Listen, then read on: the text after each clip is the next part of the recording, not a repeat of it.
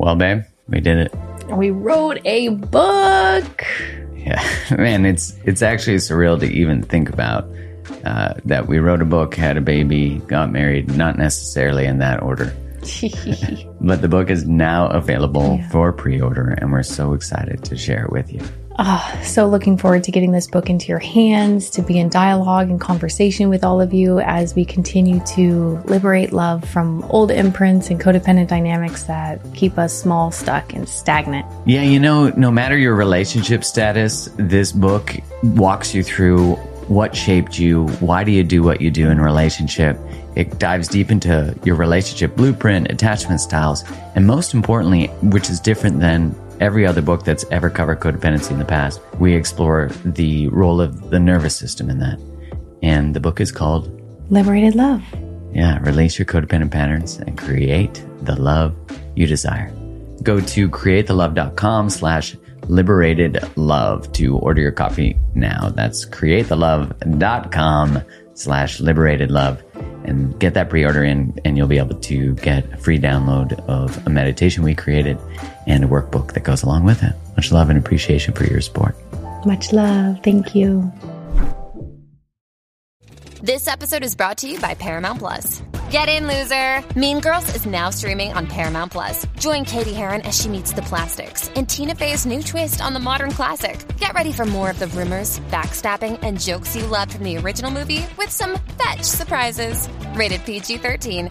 Wear pink and head to ParamountPlus.com to try it free.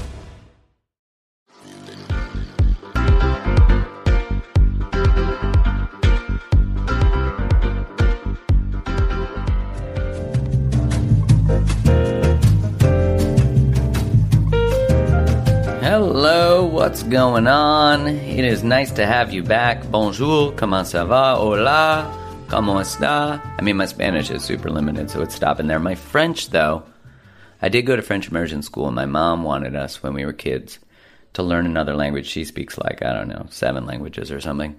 And she wanted us to learn another language, not only to be able to bridge ourselves internationally, but also to stretch our minds, to go outside of our myopic you know, very um, self focused culture that we can have sometimes. You know, I found this very fascinating when we travel to other countries.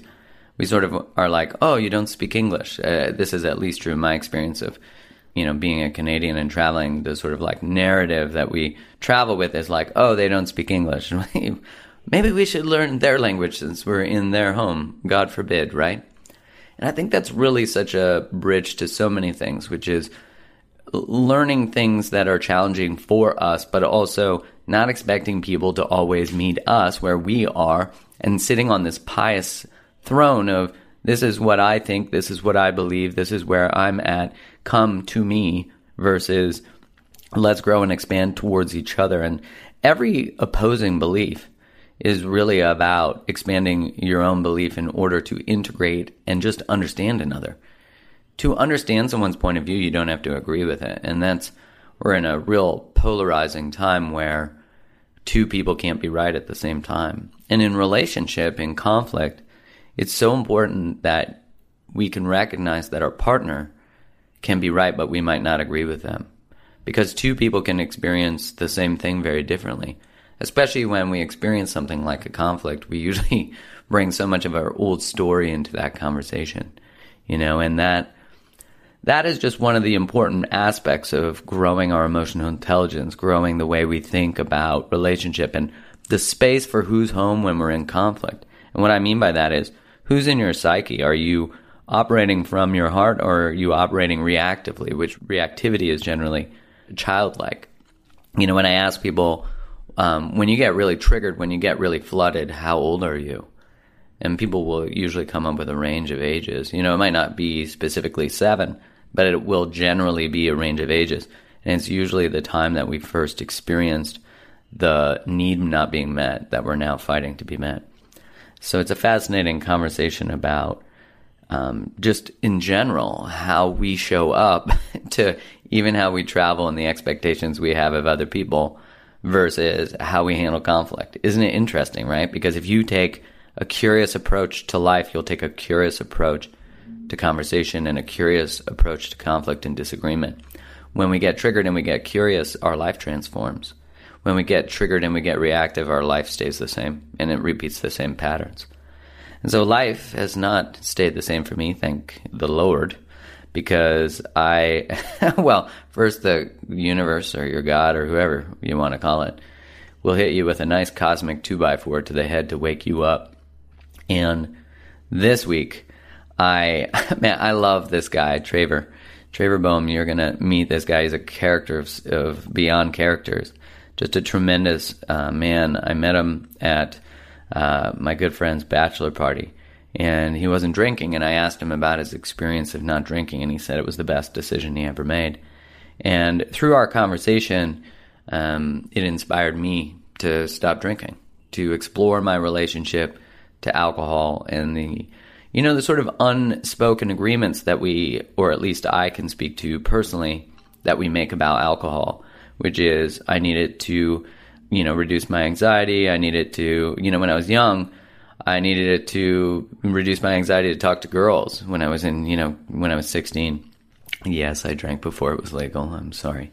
And also that we need to connect over a beer or we need to connect over alcohol and I thought, what is being taken away by this dependency on something that is seemingly I'm not dependent on? You know, I don't binge drink. I wasn't binge drinking. I didn't feel like I had a negative relationship to alcohol. But I was like, who am I without it? If I go to a large event, can I not do it? And so it's been really fun exploring it. And it was inspired by Traver, who is just a phenomenal guy. And life hit him with a giant two by four I don't want to spoil it. So this guy went on the coolest journey where he started to explore.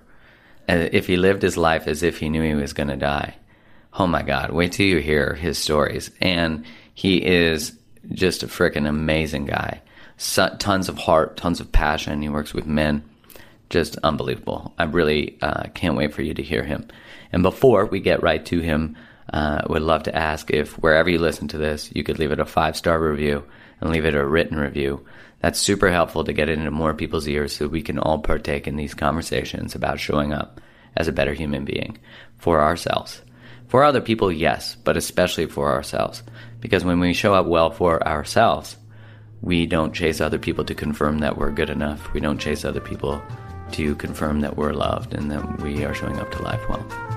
So without further ado, Traver Boehm.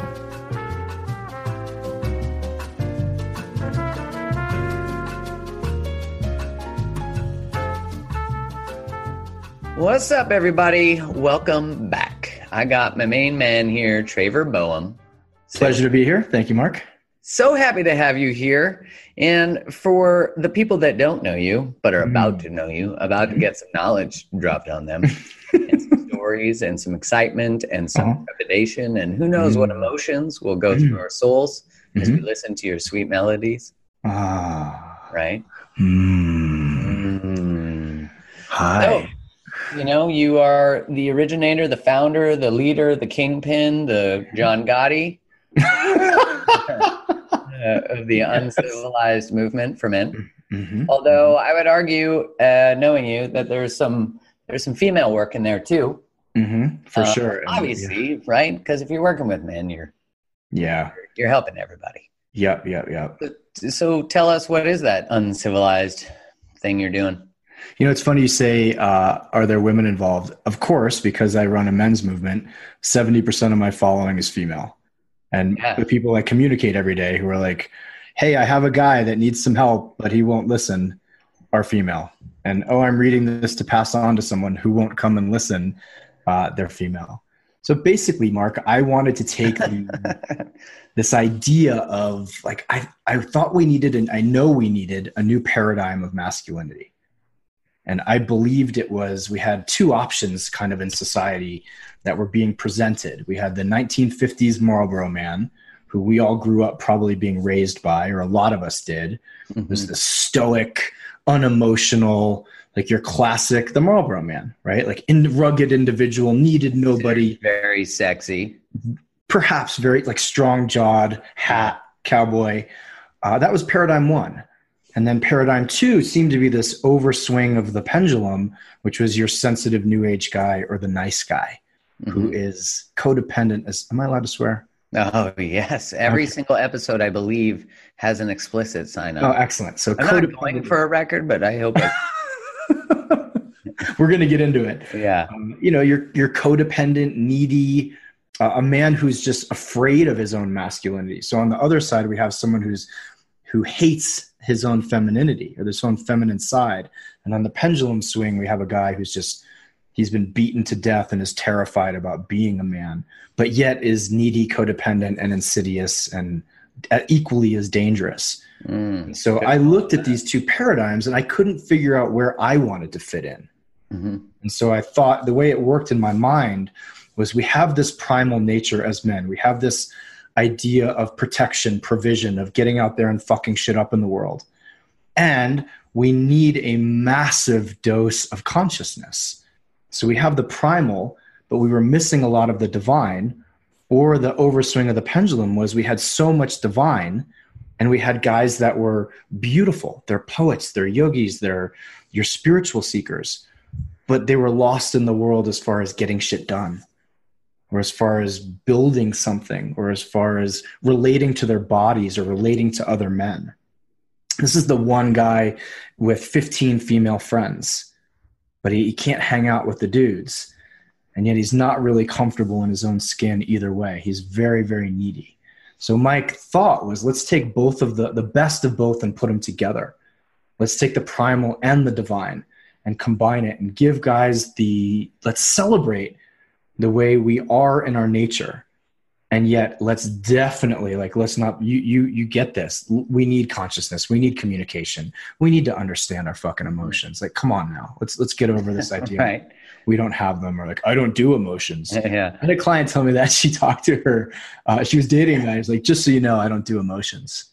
I was like oh. That's what she said? That's what he said Oh, that's what she went out on a, date with this guy. I was like, I don't do emotions. I was like, oh, that's not even a red flag. That's a base. No, no, no, no, no. That's like, let's get the fuck out of there. You know, it's so interesting because of, of course someone might want to change that guy and stick it out for another 20 years and have kids mm-hmm. and then wonder why they're an emotional robot 20 years mm-hmm. later, even though they knew on the first date. On date one. Yeah. And I, I mean, I think that's the, yeah, I hear a lot like, well, you know, like all these women are doing all this work. Where are mm-hmm. all the good men? Mm-hmm. And I'm like, well, shit, I know a ton of good men. And the irony is, is, that a lot of the men that I know who have done a lot of emotional work mm-hmm. have a hard time finding women they believe can meet them. Mm-hmm. And I'm like, wow, both of these people don't seem to be finding each other. Apparently, mm-hmm. we need to create a dating site to connect. Uh, I have been told, please create an uncivilized dating site. Just, no, thank you. Yep. Yeah, yeah, like that's what I want to do. That's my my life mission. No, I think we you said it right. We have both sides looking for something, or even worse, we have people that when they find it and get what they want, it's so actually confronting. Yes, they've been in love with the fantasy especially i hear this from women who i want a conscious man. I want him strong. I want him this. And then they meet him and go oh shit. Dude uh, i am so with you on that. Like mm-hmm. i wrote it the first article i ever wrote that really sort of went viral um, was called why you're not met, ready for the man you say you want. And the yeah. idea was i kept hearing people say like well i want this guy who's like this. I'm like when you get him you won't know what the fuck to do. Mm-hmm. because all of a sudden he'll be steering the emotional car with you Mm-hmm. And no one wants. It's like we want the. You know, in research, there's a study where they had uh, you and I, I think, talked about this just recently. Yeah, study about where women say what they want and they write it down, and then they right. date and they don't pick exactly what they want. They pick what they feel they connect with. yeah. Right. So the whole list just went out the goddamn window. Right. Right. I'm not right. saying that's only women because men do that too. Um, yeah. and I, when you bring in a man who's done the work and is conscious and also has the physicality of a man mm-hmm. who has the body has the presence has the the uh, the musculature it adds a whole different dynamic as well because i think a lot of times women in the consciousness space or spirituality space run into conscious men who have dissociated so far from their bodies that they're not in shape they're not strong they're not identifying as the athlete man, a fighter, a protector, a, a warrior, etc. So that combination, it just it kind of blows their central nervous system wide open, Uh, and then go back to like, where are all the conscious men? Where are all the conscious men? Little Wing is now streaming on Paramount Plus. I'm in a period of emotional upheaval. Is that all the oh, I don't care crap? A little adventure. Where are you going? I'm gonna steal a bird from the Russian pigeon mafia. Let's do it. Goes a long way. Starring Brooklyn Prince with Kelly Reilly and Brian Cox.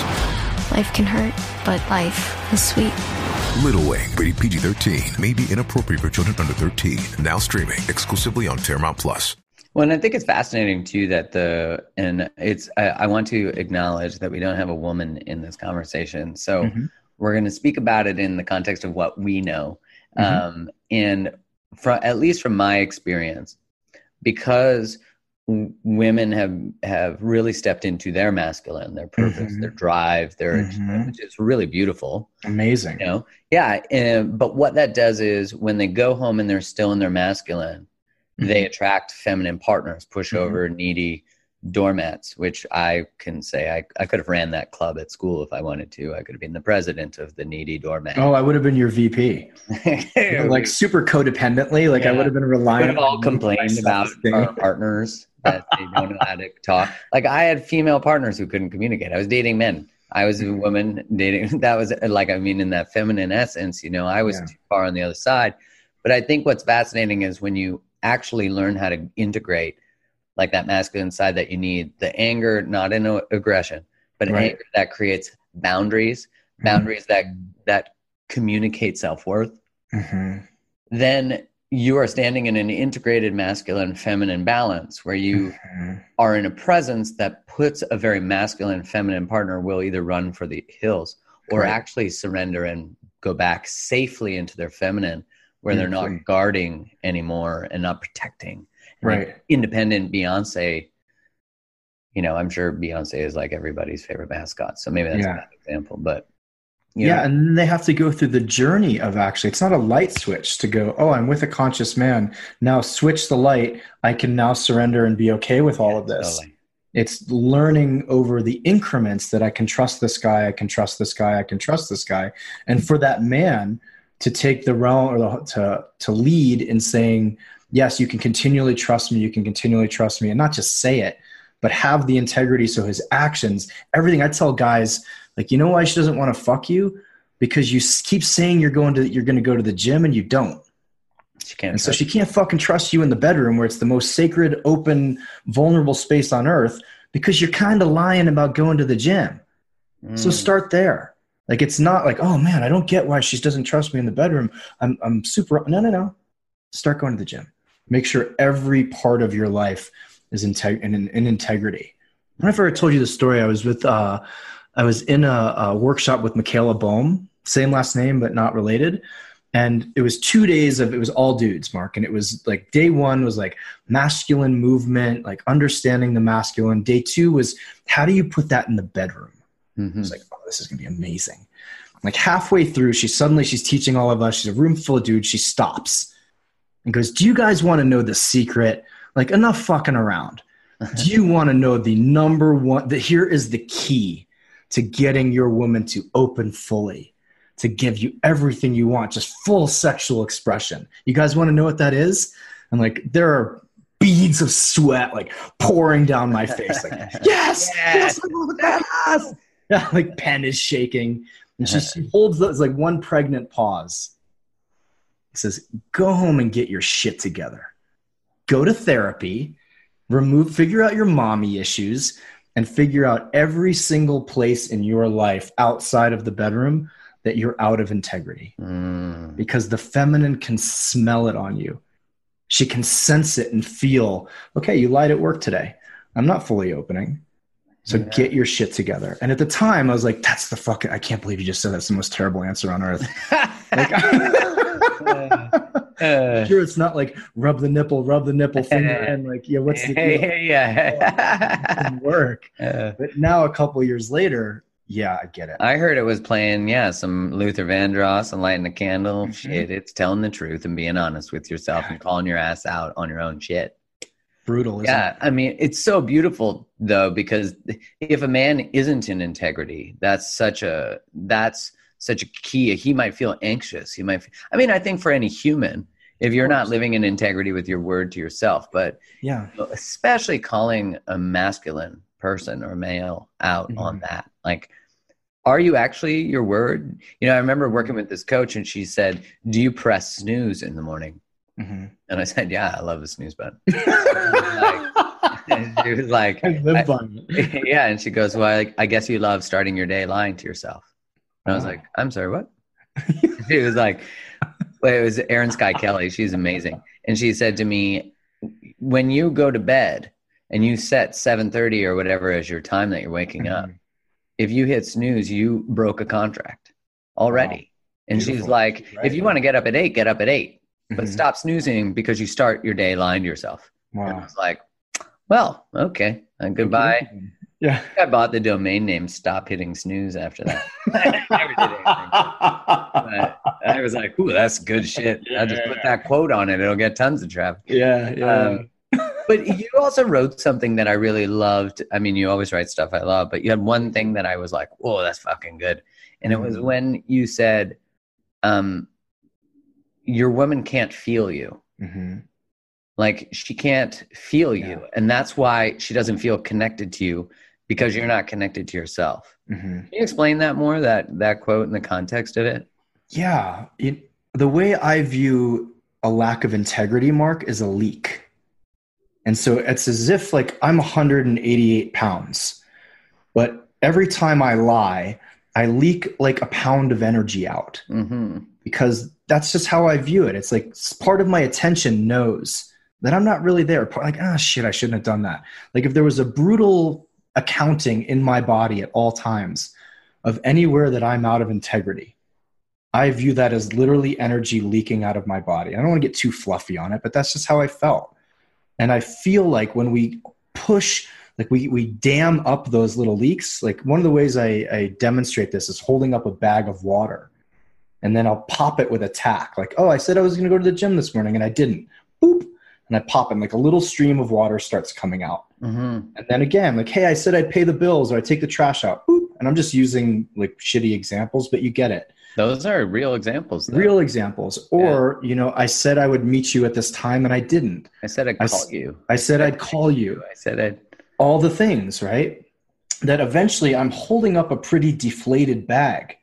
And that's, yes, it's energy, but that's what's flowing back and forth between myself and my partner. And so if I've leaked it all out, she can't feel me Mhm. because I'm literally not there.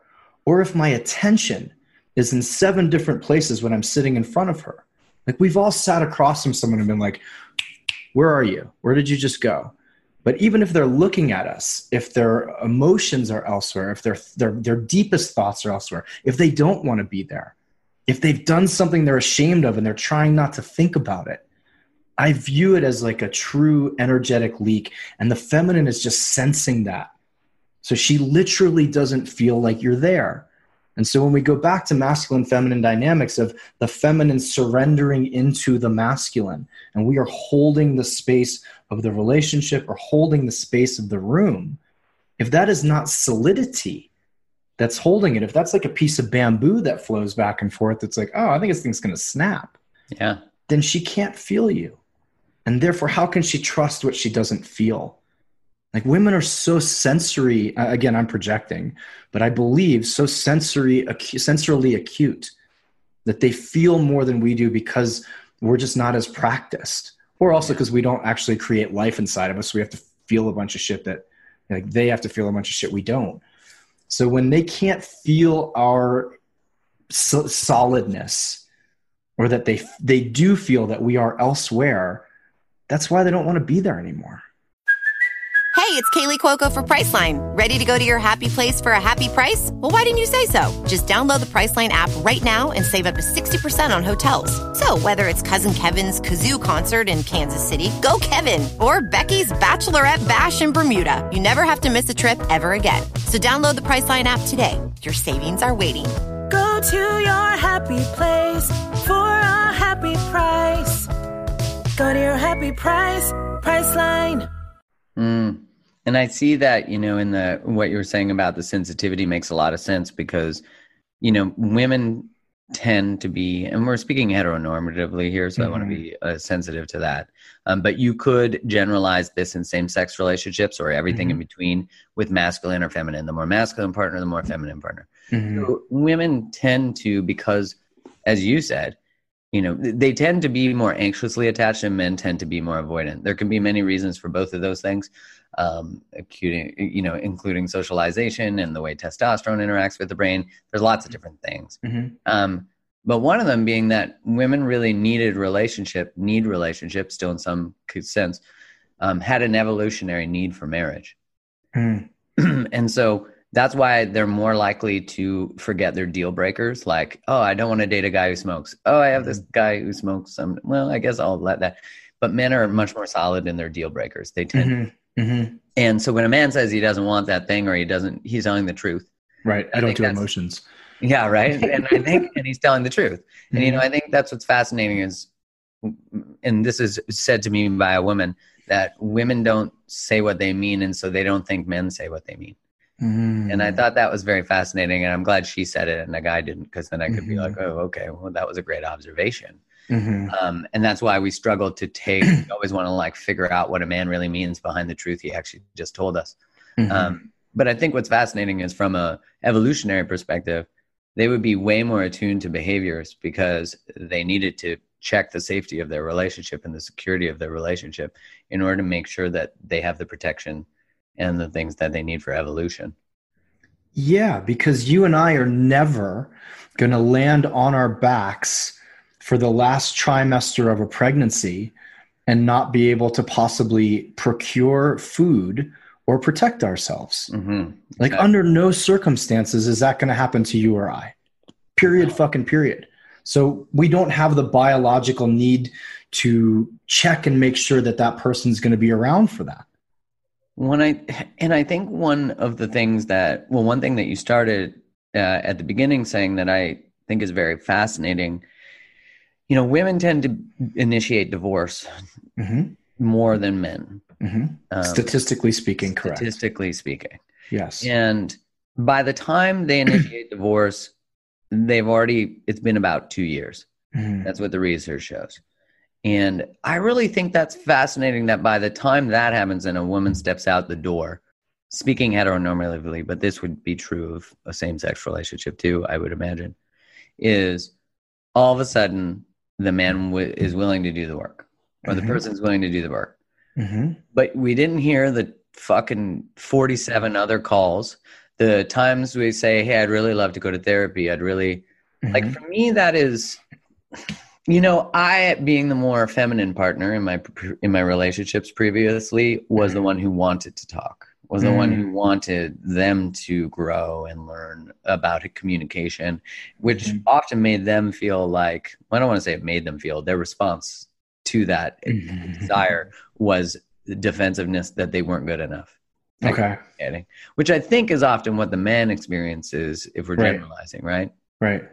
But you you get mess. I mean, seventy percent of your followers are female. Yeah, and you speak about men, right? In general, for the most part, yeah. And I think that's really interesting that they both want to learn about men, and they want to learn about women, and they want to mm-hmm. learn about both. And mm-hmm. I think that's really beautiful. And I don't get me wrong, shout out to all the men who are doing that work too. Amen. God bless you guys. Definitely. Yeah, they're out there. And mm-hmm. I wonder, like, of course, there's socialization, but what do you think is the thing that keeps, you know, when a woman or a man says to their male partner, mm-hmm. Hey, I really want to go to therapy. And he's like, I don't do therapy. Mm-hmm.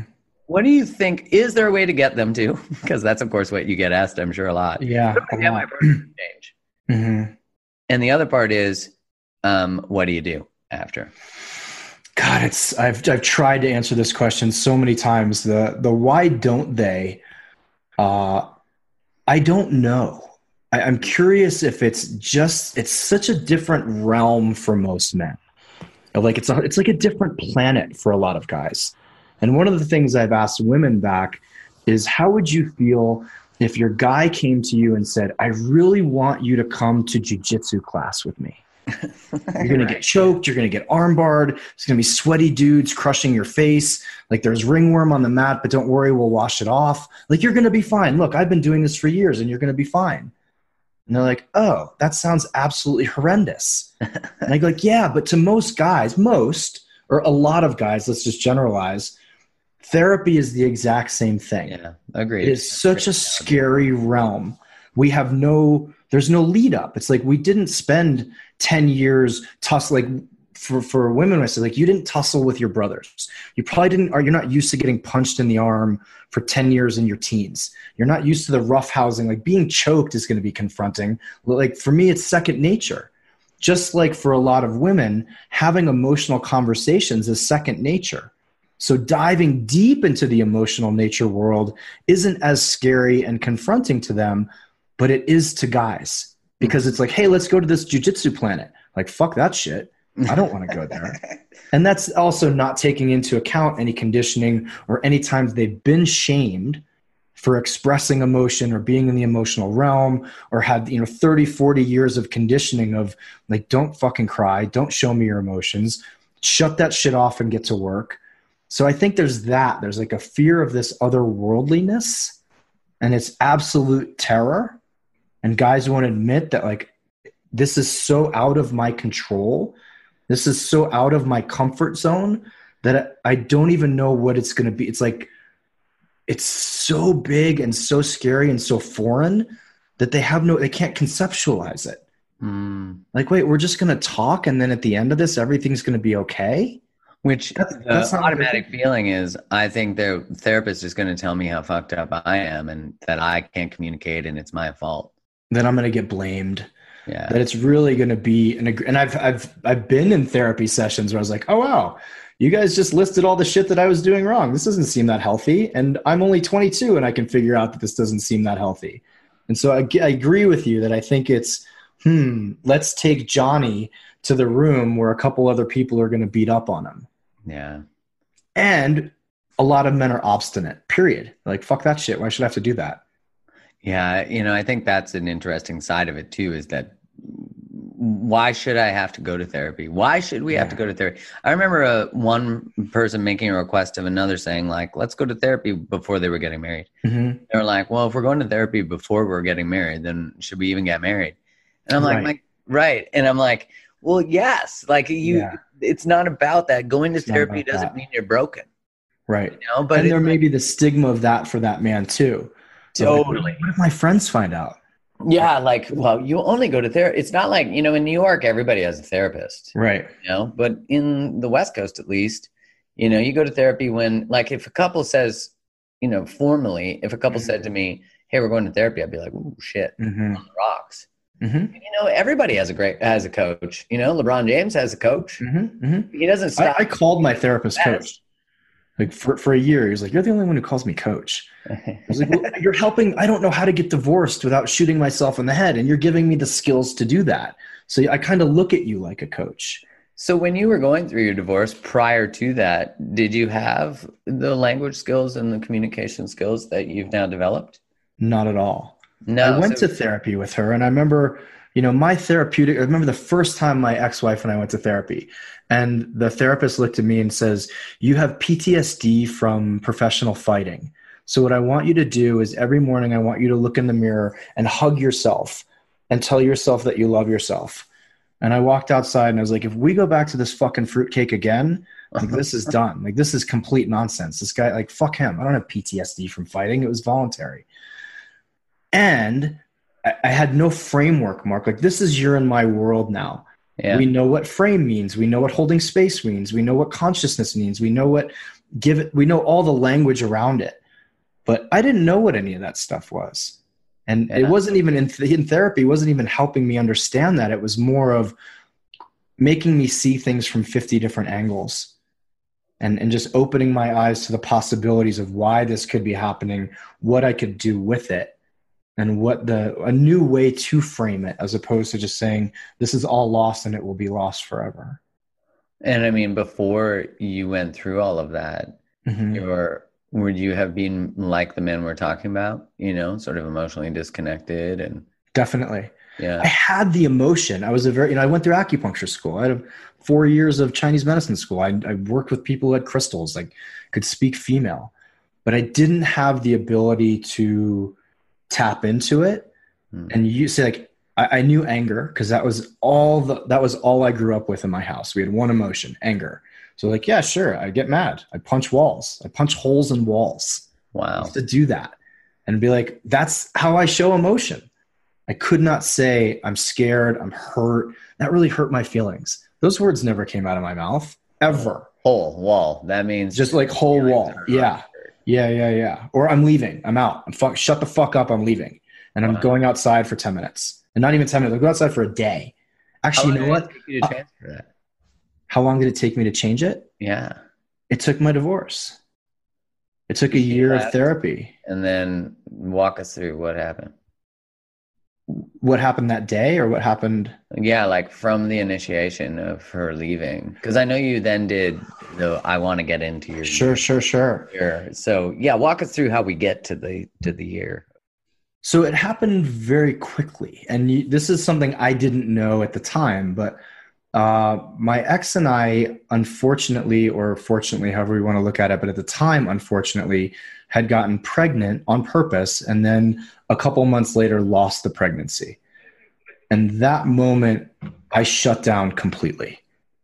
And I started drinking a ton. I started smoking a ton of dope. Like I was looking at a ton of porn. Like I didn't have the ability to say that really fucked me up.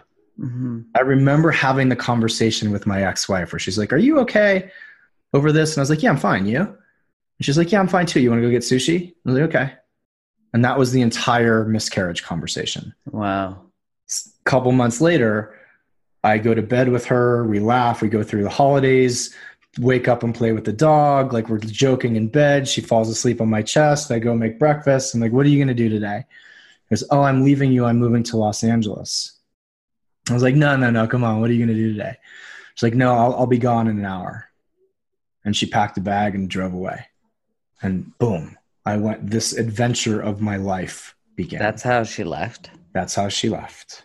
Wow. That's a- Spiritually, we've come as far as we can go. The universe thinks I need to leave. I was like, oh, I mean, I really like that, and I'm sure she's lovely. Mm-hmm. Um, but that's not really taking responsibility. f- That's bypassing the Yeah, actual was- conversation of saying, "I am leaving." yeah. The- my entire divorce was a lesson with, uh, in bypass. Yeah. It was all the universe. Um, so what did I do? I actually called a therapist before she even left the house. And I was like, hey, I'm about to go through some fucking hell and I don't know how to handle it. I need some help. Boom. She leaves within about 24 hours. My business partnership has also now, I'm getting divorced from, from that man as well. And sorry, the other person was, was my wife, but from uh, my business partnership just eroded too. He was like, you know what? Like, while this is all like your life's kind of falling apart, I should probably be honest. I think it's better if we go our separate ways too. Wow. It was like a great weekend in my life, Mark. So a lot of transition very quickly. So you're you're divorced, and then your business partner divorces you. Yeah. And if you want to know something really freaky, both of them were kind of on the fence for about six months. My ex was like, Oh, I don't know. I don't know. I'm waiting for a sign. And then my business partner was like, Oh, you like, let's maybe we can work it out. Maybe you should just like stay as a silent partner or something. Mhm. And then within 45 minutes of each other, about eight months later, they were both, I had a, uh, email from my ex-wife saying, "Hey, I'm not working this out. We're getting divorced." And 45 minutes later, my business partner came to my house. Was like, "Just got to tell you, like, I don't want to work this out either. Like, it's done. Let's just sign some paperwork." That's crazy. Like, Isn't that crazy? I mean, if we're gonna bring the universe back into it, yeah, you know, it's like fucking wild. huh? Wow. Uh, you know, I would be fascinated to know uh, if you were tuned into the shifts prior to those choices by them. Mhm. Was there ever a moment where you didn't want to be in business or in relationship with either of them, but you didn't honor it? Or you had a kick from, or like a little, you know, a little intuitive, like, ooh, maybe I shouldn't be in this, or something's off. I had a kick about eight months before that my wife would leave, my ex-wife would leave, because she had she kept trying to start a business and kept trying and kept trying and kept trying, and then I was like lying in bed one night and went, oh, she needs to leave me from to start this business. She can't do it because under not the shadow of my life, but with an identity of I am his wife. So in the town that we lived, I owned a big gym. I was building my reputation as a coach, was writing for magazines, had some press around me, and I think living under that shadow, she wanted to launch her own thing. And I just remember lying there and being like, fuck, yeah, she needs to do that. Hmm. Um, and him or the, the business, I didn't, I was so shut down at that point. I just knew I, I, kept wanting to do all this. I kept wanting to write. I wanted to do workshops. I wanted to do all this stuff. And every time I brought up an idea, it was like, nah, we run a gym. Remember that. We just run a gym. So just do that. And I didn't have the wherewithal to say, like, yeah, but I want to do all this other stuff. And maybe there's a different way to construct this or configure it. I even had a, a therapist or a coach actually about eight months before say, because uh, I told I called him like, yeah, I'm smoking pot every day, and this is really weird for me. I don't, it's not what I'm about. And he goes, well, you're a writer and you need to be writing. And I was like, well, I'm not writing because of the gym. He's like, well, you need to reconfigure that relationship with your partner. Like, this is a no brainer to me. And I went, uh, I'm not really comfortable bringing that up. I don't want to create any discord. I'll just keep getting really high. yeah, no, I'll just numb it. I'll just, I'll just like continue to push it down because what yeah. could go wrong then? Yeah. Yeah. That's wonder where the word depress comes mm-hmm, from. Mm-hmm. right. So you your wife leaves your business partner, they both say they don't want to work it out, and then mm-hmm. what happens? I make the decision. Uh, I can go into the full story yeah. of it, but yeah. um, so I do a, a talk on pain at my gym. I'm like, how do you use pain? How can you use it to thrive?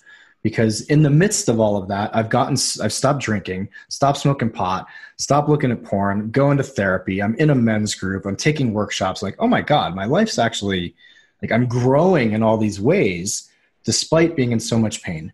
So i do a talk at the gym for just for the gym community and a woman comes up to me afterwards who's a member a gym member who i don't know that well. She goes i run tedx santa barbara. I think you need to do that talk here at ted and I was like, hey, great, awesome. Like, I'm still throwing up in the mornings and like a complete mess. I'm living on my couch uh, in a new, new house. Like, I'm sorry, I can't do that. Fast forward a couple months, and she reaches out and says, hey, I have TEDx LA on the phone. They want you to come down and do a talk, but here's what they want they want a six week social experiment. So you have to take people, 16 people, run them through this idea you have about pain and at the end of it present your empirical data on what how they changed with pain. Like one girl who was already on was going to like keep all her trash for six weeks and present that. And i was like um nope. I can't be responsible for 16 people. I'm barely responsible for myself self still at this point. Like i'm going up and down mark at this point yeah. and i'm dealing with two sets of attorneys. I'm either manic were like, maybe I should just kill myself. It was like, wow. don't get off the couch or go run a half marathon every day. Yeah. And I hung up the phone. And then I thought back to about a week before where I had been at the Against the Stream Meditation Center in uh, Los Angeles. And I'd come out of the bathroom, and on the wall, they had this paper. And it said the Year to Live program. And I went, wow, that's really fascinating. And I looked it up.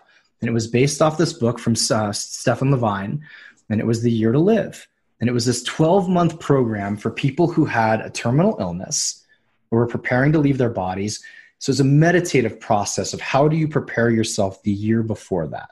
Uh-huh. And then it kind of like grinded in my head. I was like, wow. I called them. I was like, hey, I'd love to do your program. I'm like, well, you have to stay in LA for a year. And I was like, eh, I don't know which way my life's going. I'm not committing to any geography. Yeah. So, like, in that moment, I hung up the phone and I went, oh fuck, I know what I'm going to do next year because I have nothing. I have nothing to do now, right? Like I'm about, to, I'm not married. I'm not raising a kid, and I don't have a business. Yeah. Call her back and say, here's what I'm going to do. Tell them I'll be back in 12 months. I'm going to do a 12 month social experiment on myself, and I'm going to live the entire year as if it were my last year on earth. And I'm not just going to do it meditatively. I'm going to do it outwardly. I'm going to make it public and I'm just going to go all fucking in for 12 months. And that's my plan. So what happened? So I months. so I sat down in front of a whiteboard and I meditated for about two and a half hours the next day. I was like, God, what would I do? What do I want to do? And I didn't want this to just be like a bucket list. Like, I want to see the Eiffel Tower. I want to have a threesome. It was like, what do I want to do to get to that? Like, if, if I was going to take that last breath, my last breath on that last day, what would I have to do to take it full? To be like, oh, I lived. Fuck yeah, I lived. I can go. I Yeah. can go. And because I was hoping and pontificating, like, I'm going to live afterwards, why don't I set the year up two ways? What do I need to do to heal my entire life? Because I've done no work.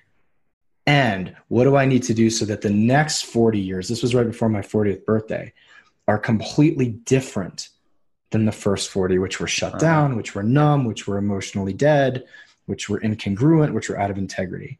So, what do I need to do? And so I sat there, and the very first thing, boom, it was like, you're going to volunteer on hospice. I was like, oh, fuck, I'm a CrossFit coach and an acupuncturist. Like, I don't know what the fuck I'm doing. Like, what am I going to do in hospice? Like, I wrote it down. I was like, where am I going to do it? I was like, boom, New Mexico. Like, I've never been to New Mexico. Like, what the hell is going on here? Ah, this is amazing. wrote it down. Men's workshops. I'm going to apologize to my ex girlfriend, who I had five years before been like, we're never going to speak again, and it's your fault, even though I had been a raging asshole for a number of years. I was going to ask another girlfriend that I lived with, what was the hardest part about dating me? Like, let's sit down and have a heart to heart. Uh, I was going to, I ran into someone who suggested the dark retreat, which we can talk about at any Dude, point. I'm going The dark retreat. yeah. I'm going to spend a month in complete darkness by myself as a meditative exercise. Shit is straight insanity. So Yeah. tell us about that. Sure. So I found this place in Guatemala called Mahadevi Ashram, which is on Lake Atitlan, and they have a small structure that's completely concrete. It's like a dome. It looks like you know when you drip sand as a kid on in the beach, and it is uh, probably the double width of my arms. And you go in. There's a toilet. There's a very uncomfortable sleeping loft up ahead. Uh, there's a huge jug of water. There's a sink, a shower, and the walls are about a foot thick. And other than that, there's nothing else in the room. I had a yoga mat and then like a little meditation cushion for furniture. And the room is literally pitch black, dark the entire time. And no, your eyes don't ever adjust For 30 days. for 28 days. That's straight crazy. I lost my fucking mind so many times, Mark. Like full on crazy, crazy. Like I What thought I was dead for a couple days. Really? Yeah, I couldn't tell. I'd like touch my face and be like, well, maybe I'm just dead. And do you have any idea of time? Like, I had an idea of time from the meal schedule. So there was this is important. There's like a, a a double mailbox. Like one side could open, and then a little Tupperware of food, which was vegan. So that was another form of hell. Would be slid in and then closed, and then they'd ring a bell, and then I'd open my side to keep the integrity of the light out, and then like try to shovel in whatever soup and vegetables they had for me. For uh, so I knew the food was at like uh, nine, one, and five. so you knew that. Could you keep track of three a day at that point, or were you starting to like lose your cognitive ability? Or For most of it, I could keep track because uh, this may sound odd, but if you've done a lot of working out, it makes sense. The numbers were really important because I was doing a lot of math to try to calm my own anxiety. Mm. So I'd be like, oh, okay, it's um, it's 84 meals. So when I get to when I get to 20 or when I get to 42, I've gone halfway. Which means when I get to 21, I'm a quarter of the way. Which means when I get to seven, I only have to do that two more times and then three more times. You know what I mean? Like in a hard workout, it's like I'm two laps in, I only have to do that five more times. Yeah, So I kept track of numbers a ton and would tell them to myself, like, okay, 17 meals down, 17 meals down. That means we only have 67 to go. 67 is nine divided by by six. Okay, so you know what I mean? yeah, It was like this constant stream of trying to keep. And then at some point, I lost track, um, which was disconcerting. Now, if you want a fun story, the woman who was guiding me before I went in said, just so you know, time will play tricks on you. And sometimes an hour will feel like a full day, and sometimes a full day will go in an hour. And so lunch comes and I eat it, and then I do my routine. This is maybe like uh, it's before the halfway mark, I think. Um, so I'm still kind of relatively cognitively uh, there. And I eat lunch, and then I go through. I do some push-ups, I do some squats, I meditate for a bit, and then go into a meditative process, or I think I'm meditating for two or three hours, and then come out of it and kind of come back into my body. I'm like, oh, okay, cool. Like dinner should be here at any point. And then dinner doesn't come and it doesn't come and it doesn't come. And I'm like, oh, fuck, did what's going on? What, what's what? I, I have no idea. Like, I can't turn a light on. So I'm like, oh, maybe, maybe time's going really weird right now and I just don't know it. Maybe dinner's still going to come in a little while. And I'd like meditate some more, do some more push ups, like kind of occupy my time. I'm like, man, it's been a long time. I must truly be tripping out. And there's nothing I can do about it. Yeah. So I'm like, okay, I guess I'll just try to go to bed. And I go up to bed and like the whole time like grinding on this mark. Like, what happened? Am I in this time vortex? Like asking all these philosophical questions. And then I pass out and I think I sleep for a little bit. It's hard to tell. And then the bell rings and I'm like, oh, dinner. Like, what's wait a minute, what's going on? So I run, I climb down the little ladder to the loft, go get the food, and it's dinner. I was like, oh man, I just must have been in a huge time vortex. And so I eat dinner and I'm like, but I'm really tired. And I go back up to bed and I just lay there with my eyes open. And maybe an hour later, the bell rings again. And I'm like, wait a minute, dinner to breakfast is like 16, 17 hours. You know, it's, it's a, it's from 5 p.m. until 9 a.m that just what just happened? And i go downstairs again i look or i not look but i'm like oh it's breakfast. Man like i'm so jacked up with time. And so after the whole process i get out and i talk to the, the people who are bringing food. And i was like did you guys fucking forget to feed me one night? The girl's like i'm so sorry i didn't know what to do i didn't know what to do. They had forgotten. They forgot. So what she said is she woke up at five o'clock in the morning which is the time to start preparing the meals for the day, and sees my dinner sitting on the counter still. And she goes and wakes up one of the other girls and, and was like, What do we do? What do we do? And the other girl's like, Fuck him. He has no idea what time is. Just like put one in and then an hour later put the other one in and he'll never know the difference. I was like, you guys fucked with my head. Meanwhile, so on the other bad. side, you're like, what the hell's happening here? Am I, is time a thing? Is it a concept? Yeah, yeah, yeah. I, I'm asking Connor Beaton questions like, am yeah. I time? Like, am I time? this huge, mm. I just experienced a vortex. No, people fucking forgot to feed me. Man, I couldn't imagine a month in complete darkness. It's a long time, Mark. Coming out of your divorce.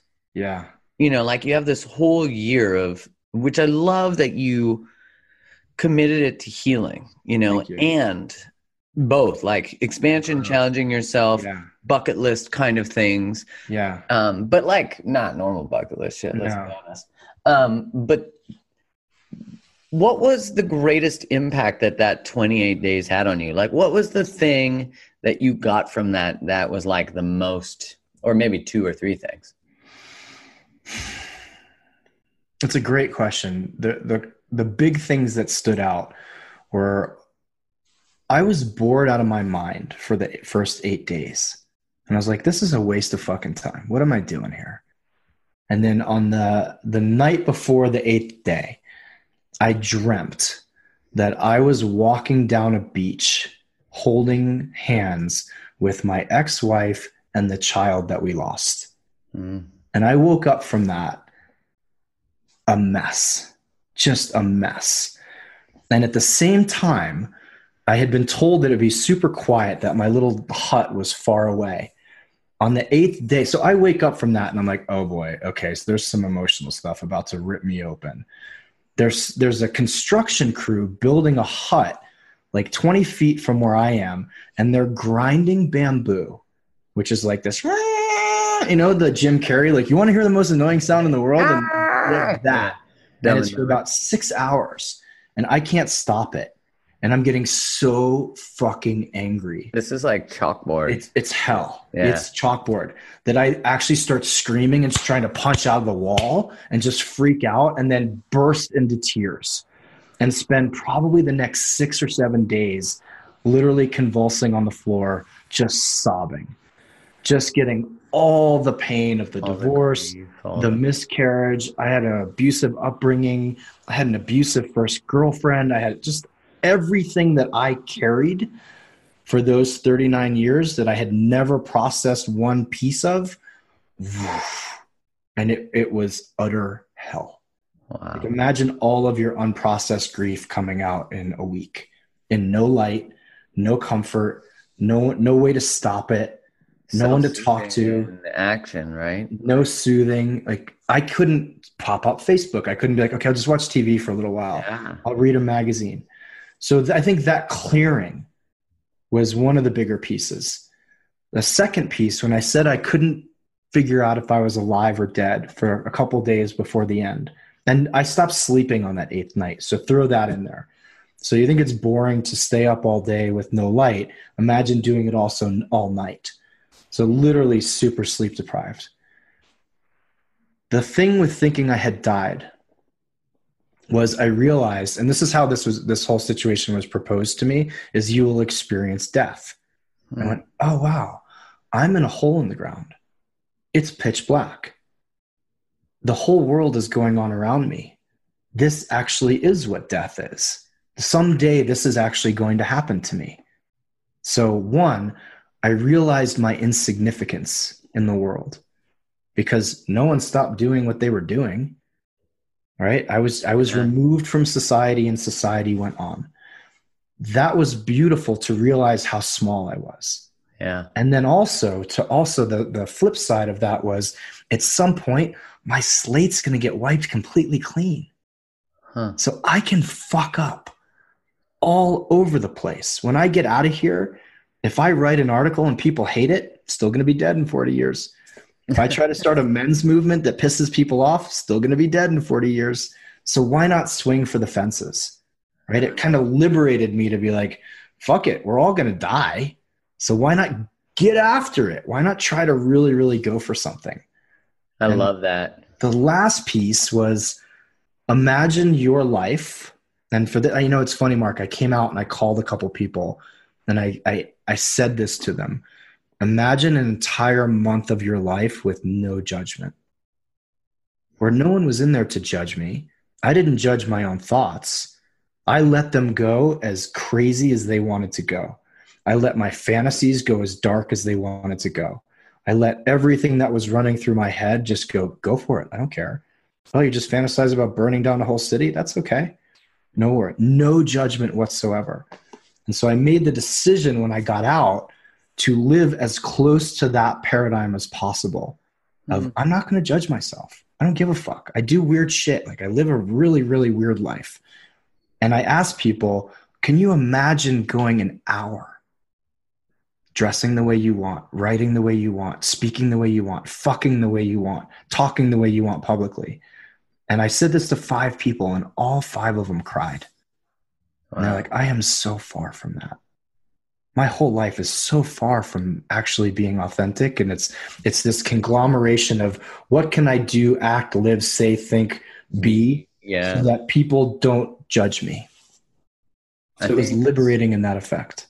Well and that's so much of who we are till we hit rock bottom is we yeah. get exhausted from the construct of the person we've built to gain the love and affirmation and affection of other people Mm-hmm. And then when we finally hit rock bottom in whatever way that means, mm-hmm. that can come in so many different avenues of life. Mm-hmm. Is then we are finally being invited to birth ourselves, to like truly get rid of the mask, get rid of the mm-hmm. bullshit. Like I know when I ended my engagement, the reason that moment was so profound for me is I didn't leave an abusive relationship or a relationship that was bad. She was a really wonderful woman. Mm-hmm. She is a really wonderful woman. It was that I finally made a decision that I was terrified of making because I knew mm-hmm. everyone would judge me. Mm-hmm. And I finally made a fucking decision for me that came from my mm. soul. Wow. And you know, like growing up, playing sports, and you know, being able to, those things were I chose everything from a perspective like you know, and it's like when I looked back, I went, man, I haven't chosen most of my life. Mm-hmm. Of course, logically, I chose to go and do a finance degree and do, mm-hmm. you know. Mm-hmm. But if I had to actually choose from my deepest depths of what I was passionate mm-hmm. about, I never would have chosen a finance degree. I just chose the thing that I thought I needed to do to make money to take care of a family because I was taught that I needed to be a good provider. Mm-hmm. I was taught not to kick up too much of a fuss, Mhm. not to be control, not to be an aggressive male, not to Mhm. be, you know, I confused boundaries with being controlling Mm-hmm. because I saw what the news was teaching us about men. Mm-hmm. So I, because no one explained it to me, Right. as a 10 year old, I had to interpret it through my 10 year old eyes, which is don't be like other men. Right. Be Hundred nice. Be nice. Be nice. It's Be got nice. the same messaging. Yeah. Right. And I think we're like part of a whole generation of men that received that, which Mhm. then also um, gets expressed as anger, Mhm. not anger, aggression. Mm-hmm. Aggression. relation right because it's there's no like real safe avenue to you keep getting walked on because you're afraid you're going to be an explosive male and then you become an explosive male Mhm. you know Because the highest offense, the way I grew up and with the way I was raised, was the highest offense is upsetting the feminine. Mm, Be that your mother, be that your partner, be that your sister, be that just any woman. And so you I would bury all of that, all of the the like, but this is how I feel.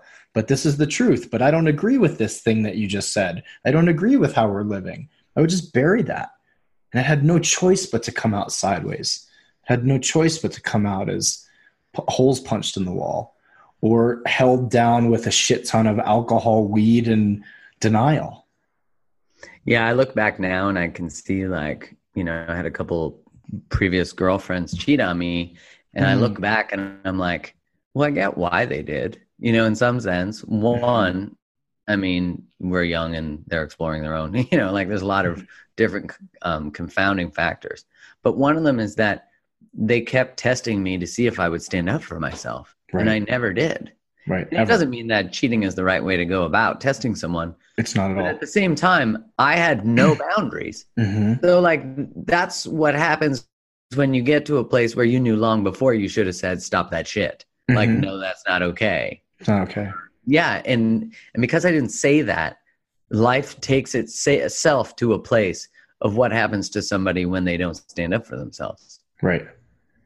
And of course it would be easy for me to blame them but i'm part of the creation of, Of all course. this and Of we course. need them you know just like you needed your wife to leave you and your business partner to leave you to wake hundred percent. the work you're doing One. I am a rat. It's like BCAD.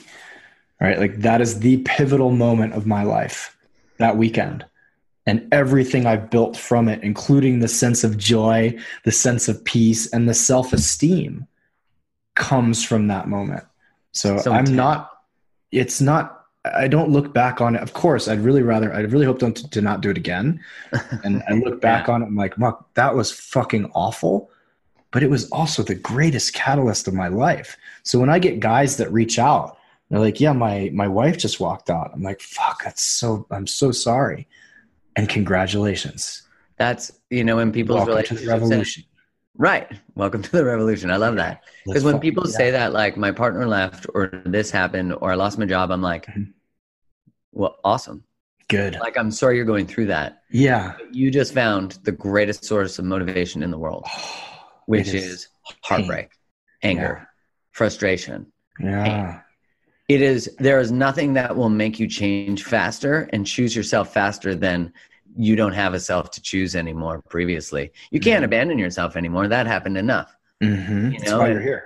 Exactly. You Mhm. got to a place where someone left you to remind you that Mhm. you leave yourself every time you fucking don't speak up, every Mhm. time you don't stand up for yourself.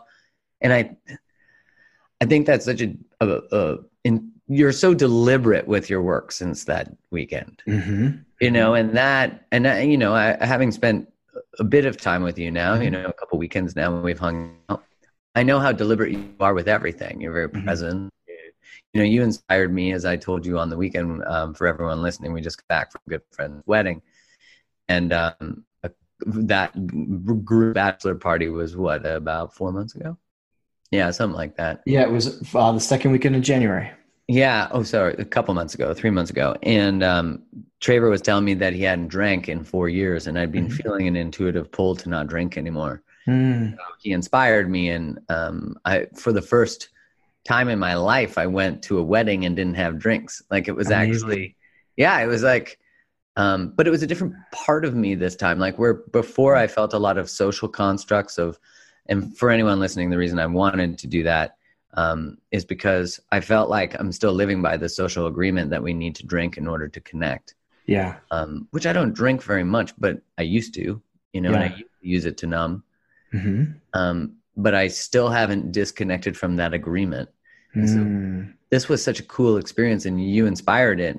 thank you. And Yeah. Good for you. Thank As you. I said, it's a big move, man. It's a really big move, especially when you don't have to. You know, if you're Exactly. chugging a pint of vodka before 8 a.m. in the morning, like you got to fucking stop drinking. yeah. But when you say, wow, I think there's something on the other side of this decision, I want to see what life's like without those social contracts. I want to see what life's like as the guy who's broken them and how people react to me. Like I knew I was going to go into dating with as someone who was like, no, I don't drink. And I remember being terrified the first week, like, oh my God, some point I'm going to start dating again. And it has never, ever, ever been an issue. In fact, it's been the opposite. I don't know because I'm over 40. And I can't tell you how many women have been like, thank God. I've just been looking for someone who doesn't drink and didn't need to not drink because that says even more. But also, I know you're not going to have whiskey dick. I know you're not going to get in a drunk argument with me. I know you're not going to crash your car on the way home. And by the way, all three of those things are like standard dating things nowadays. So Right. Super glad that you're not going to have any of them. I was like, wow, this is a bonus, right? But then had to deal with people who go, uh, "What do you what do you actually do on a date if you don't drink?" I'm like, I smile, I tell stories, I go bowling, I like throw hatchets. I, I don't know, like I We I- go for coffee. We go yeah, for walks. all kinds of stuff. I hang out in nature. I go for hikes. Like, I actually listen to the person I'm talking to. I, yeah, it's crazy. Like, what do you do? Yeah, uh, it's a it's a it's a beautiful thing to recognize that something is possible and to choose it rather than recognize something is possible and not.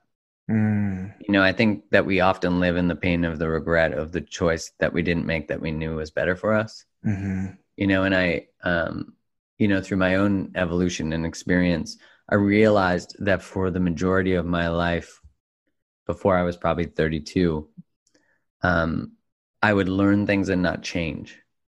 Like I would have a mistake and I'd know that a better behavior was available to me, Mhm. but I would not choose that better behavior. And then I started to recognize that, like, I made a rule that I would always live at my highest level of knowledge. Mm, But then I couldn't now knowing that rule, then I can't, you know, um, Paul Selig, I was listening to a book of his and he said in it, um, it's like being a fish in an aquarium and learning there's an ocean and trying to go back to the aquarium and pretending you don't know there's an ocean. right. And I think that's true That's of all better behaviors, Yeah. isn't it? It's like Yeah. such a great way of conceptualizing that a choice outside of the roles you pick in your life or the mask you wear, Right. you know that there is a life without those things, Yeah. but you still choose to engage in those things, then you are choosing to participate in agreements that society has created with you hmm that is a role you're taking on that is not you. hmm And so through people, breakups, heartbreaks, mm-hmm. things, Trauma. yeah, we have Yeah. completely created who, at least we think in this moment, is who we are. Right. And what a freeing life that is. Like you said, you got out of there and you said to your friends, like, what? Like, imagine no judgment. Yeah. What was it? Imagine no judgment. Imagine that there, first of all, there are no rules. That you can do whatever you want. Because guess what? You're still going to die. And that doesn't mean like go go walk out on your wife and kids and move to Costa Rica. Yeah. But if you want to do something, do it. Right there, there you're not going to be here in 40 years anyway or 50 years anyway. So go do it.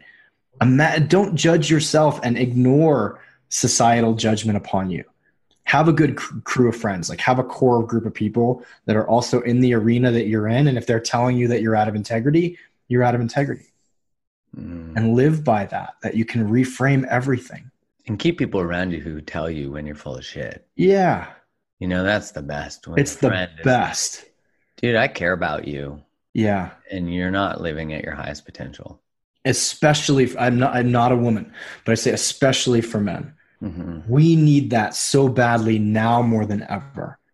When the challenge of what is the masculine exists and men's lack of integrity is smeared across headlines every morning. Or it's across any other form of media, or it's across just every woman that you know, her history and her biography. Mm-hmm. Right now, more than ever, we need guys to say, "Hey, you can do better." And you asked a question earlier that we didn't get to, which was, "What can people do to get their their male partners on board for change?" And the shittiest answer I have, but it's the only one, is they need to hear that from other men. Mm. They need men to call them forward. We need men to call us forward. It's like some there's part of our brain that I think goes, "Oh, a dude told me that. I'll do it." And that same part of our brain is like completely dead half the time when a woman tells us or our partner tells us like, "Hey, you need to do this." like, "Uh, no, don't." Dude says the exact same thing. Hey, my buddy just came up with this genius idea, right? How many times have I know a lot of frustrated women that are like, that was my idea six months ago. I was like that in my marriage. I'd be like, hey, guess what?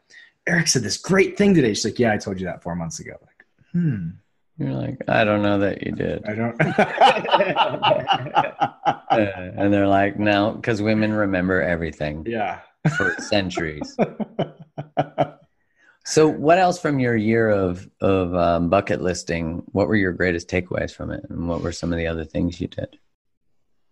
Um, you know, hospice, Mark. It was a a trip and a half, right? Like that whole experience of sitting with people who are dying, and being with people who were that ill, and realizing that um, how much they just wanted my presence like I didn't have to be a professional fighter. I didn't have to be a gym owner. I didn't have to be a guy with a wife. I didn't have to be anybody. But I, all I had to be was present. And that lesson over and over and over was so reaffirming, especially at a time when I felt like I had nothing to offer the world. I felt mm. like I had nothing to offer anybody. I just gotten my dick kicked in the dirt right? I was at like ground zero self esteem, yet could sit across from someone who was at the lowest point of their existence, bedridden, just shit themselves in a diaper. Like this is in a public hospice in New Mexico. There's not a lot of money. And just having them say, God bless you for showing up and spending two hours with me today. Like, thank you for, and feeling it. Like, fuck, I just affected this guy's transition out you know that whole experience was um, i'm going to write a book on that whole exp- on the whole year but that section was monumental of just the the honor of being with people at their most vulnerable literally most vulnerable and when for most of them they've been abandoned by society they don't have family coming to visit they're just waiting to die. And yet they had stories for me they would make me laugh like they those guys god bless them um, those guys did more for me than i ever did for them. Mm-hmm. and i'm and that's not just cliche yeah i walked in there a fucking mess was that the first thing you did it was the very first thing the first thing was i had a conversation with the two women uh, one apologizing and one asking what was the hardest the, those are powerful experiences i um yeah I never shared an article I wrote. That happens a lot. but you know, when you write something and then yeah, I'm like, eh, I don't know if I'm going to ever share this. But I wrote this article called um, "Do you think about the hearts you break mm. or you broke?" Mm-hmm. And the idea being like, I'd read this um, or I'd listened to this talk from Caroline Myss where she said, "There's many people in therapy." right? To get yeah. over you. Yeah, yeah, yeah, yeah, yeah. For every person you're taking a personal growth course to get over, someone's taking one to get over you. Or yeah. And I, I love that that line stuck with you. I too. love it. It's so true. It's so true. And I started to think like, who have I wronged mm-hmm. that I hurt that could hear from me? Mm-hmm. And I started to realize that apologies are not doors back open apologies are not for um they're not for us really you know in some sense they are they're relieving to know that we've come to terms and shame gets uh, i feel like we alchemize mm-hmm. when we do that like it's a solvent to mm-hmm. to say sorry and i know for me it, it created a lot of um it created clear spaces between me and previous people. Mm. You know, it's interesting because over time I start to collect more people I think I might have hurt and mm-hmm. then write them. and you don't you know you don't get it for a reply that says thank god i needed this because that's mm-hmm. not always what you get mm-hmm. um, but i do it in order to say like i just want you to know that you were worthy of more and i didn't know that then because i you know i really I wrote to someone not so long ago that i said um, i'm sorry that i shared my hurt with you mm. instead of sharing what you were worthy of mm and um, I think it's very healing to do that. And so I'm so happy to hear that you did that with two past partners, and also finding out how you showed up. That's just real. Yeah, yeah, yeah, yeah. That was a wild conversation. this was someone that I had dated for, I'd lived with for five years, and then we broke up. Uh, and I hadn't really. I talked to her on and on, like we still had a good relationship. Mm-hmm. But man, to sit down and say, "I want you to be brutally honest." what was the hardest part about being with me? And then for me to hear almost verbatim words that my ex wife said. Wow. So you see the pattern. And I was like, okay, fuck. I'm, if it looks like a duck and quacks like a duck and all the thing, I can't be like, look at all you, why are you guys all calling me a duck? so much of it was about not being present. It's, I know it sounds cliche, but like my ex, that woman said, I would sit in a room with you and you wouldn't be in the room with me. I, I watched your mind. I watched you like take notes because I would have like a notebook with me of like business ideas and shit. She like, you just never were fucking there ever. Hmm. I was like, oh, wow. But, but, but, or I would say uh, continuously, you know, just give me a couple more months and everything's going to change. Just give me a couple more months and everything's going to change. And it wasn't about like challenges with myself. It was my life situation. It was I won't work three jobs. I'll be here on weekends. I'll do I'll be you know like I'll be engaged in this relationship. And I had said that to my ex-wife for 5 years. Same thing like just just you know next year's going to be different. Next year's going to be different. Next year's going to be different. And if you want to hear a, a like it was the universe watching story mark the night before my ex left I was journaling. This was early in the year maybe early January, and I hadn't written New Year's goals. And since I was I was like a swimmer in second grade, they're like write your goals down. So for you know 35 years, I've gotten goals written down on paper. Mm-hmm. That year, I remember writing like I'm not writing goals this year. I'm not doing anything until I quit drinking, until I quit smoking dope, until I actually find a fucking voice, until I start writing again, until I'm like have the ability to stand up and speak for what I actually want, no fucking goals. And I close the notebook, and then less than 12 hours later, she's gone. And poof, this whole process starts. You get what you asked for. And I got what I asked for. Wow. I love that. I think that that's such an important again, Carol. No, I think it is Caroline Myss. No, it might have been Abraham Hicks. Now that I think about it, mm-hmm.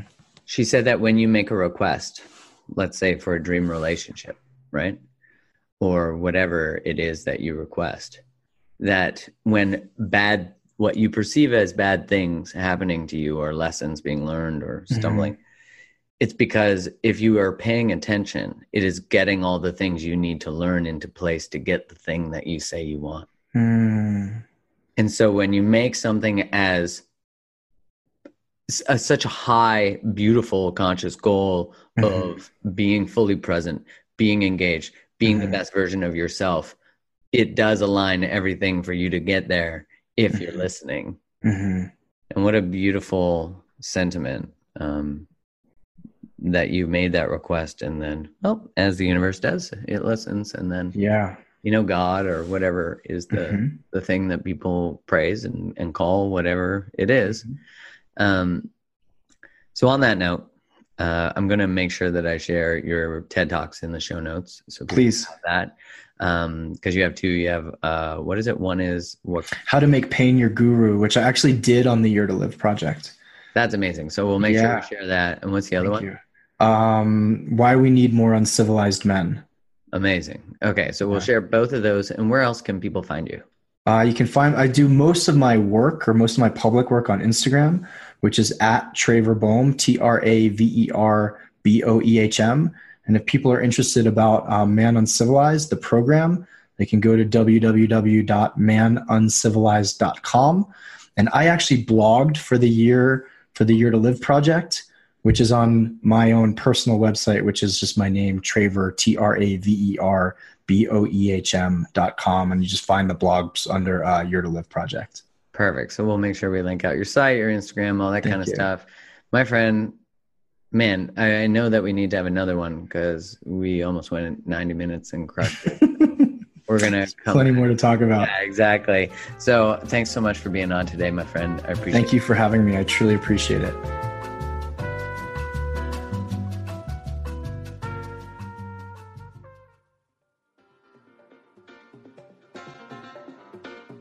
Thanks so much for tuning in to today's episode. If this episode resonated with you, one of the best ways to support the show is to go subscribe to the podcast so you don't miss any more.